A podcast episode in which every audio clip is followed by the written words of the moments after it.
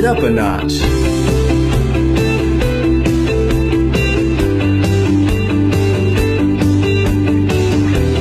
All right, I told you earlier that we are going to be looking at clauses in today's episode of Prepare Your C1.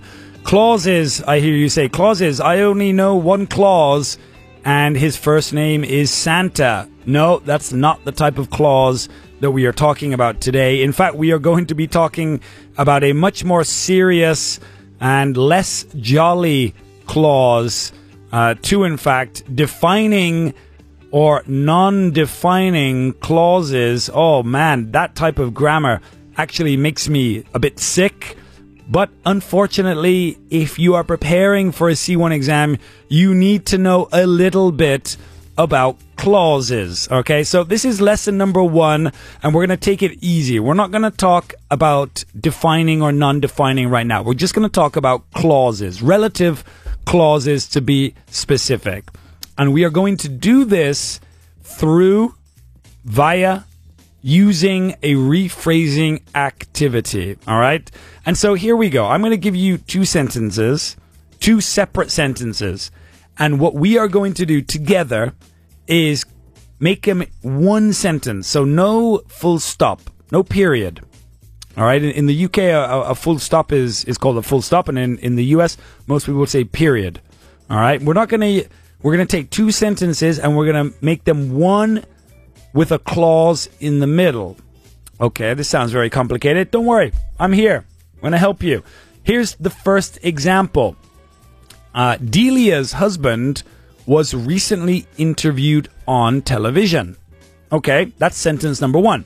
Sentence number two is he is a well known artist. All right, let's hear that again. Delia's husband was recently interviewed on television. He's a well known artist. So here you're listening, sorry, you're, you're, you're listening to me giving you two sentences, separate sentences, okay? Um, the second sentence gives you more information, gives you relative information about the first sentence. But all right. In in higher level written English and spoken English, especially C1 level and above, writing that in two sentences is not the best option. We're going to write it as one sentence using a relative clause, and this is how it should sound. Delia's husband, who is a well known artist, was recently interviewed on television. I'll say it again. Delia's husband, who is a well known artist, was recently interviewed on television. So, there are two things happening there. Number one, I am adding a word.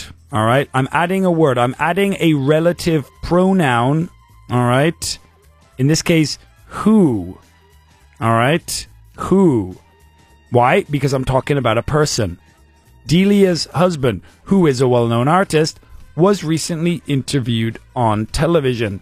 And the other thing that is happening is that the sentence, the original sentence, the first sentence, is being separated by the relative clause.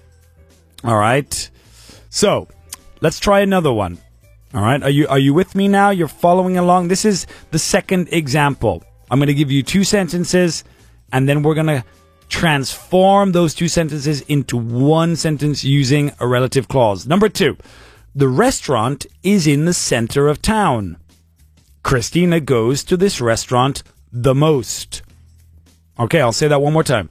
The restaurant is in the center of town. Christina goes to this restaurant the most. All right, guys, are you ready? Let's do this. The restaurant which Christina goes to the most, is in the center of town. Ooh, that that sounds that sounds much more pleasant to the ear. It sounds much more advanced. It sounds C1, doesn't it? The restaurant, which Christina goes to the most, is in the center of town. Now, there's another possibility here. The the relative pronoun I'm using was which. You could also use that it's possible to say the restaurant that Christina goes to the most is in the center of town. All right. So no problem there. You you can use that or which. Both are correct. All right.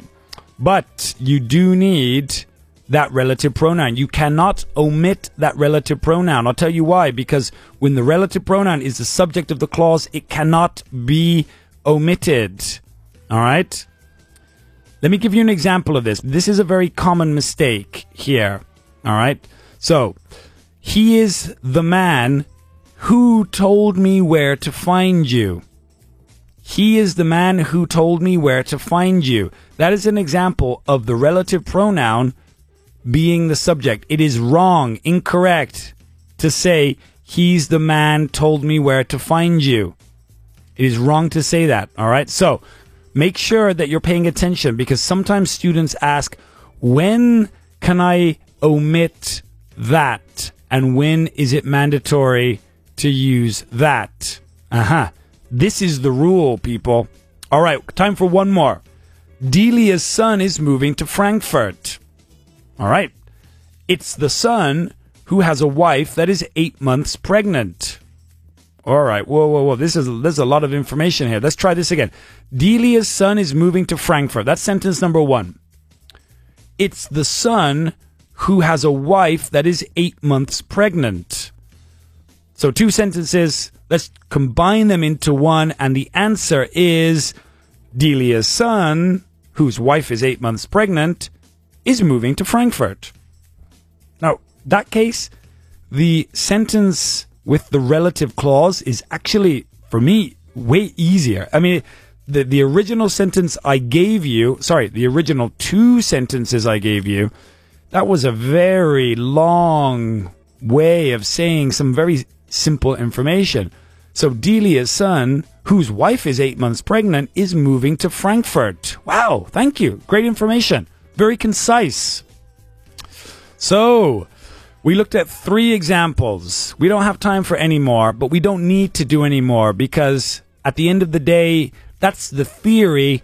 Now you guys need to go out there and practice. But if you do want more exercises, more explanation, uh, more closer looks on clauses, relative clauses, direct uh, sorry, defining, non-defining, then don't forget to pick up your copy of Prepare Your C1. And for those of you who already have it, today's lesson came from page 173, book two. There's loads more information in there, so check it out. And of course, don't forget to follow us on Instagram and Twitter because if you have any questions, you have a direct line to the authors right there. The name of the Twitter account and the Instagram account is Prepare Your C1. Very easy. Same handle for both platforms. Check us out.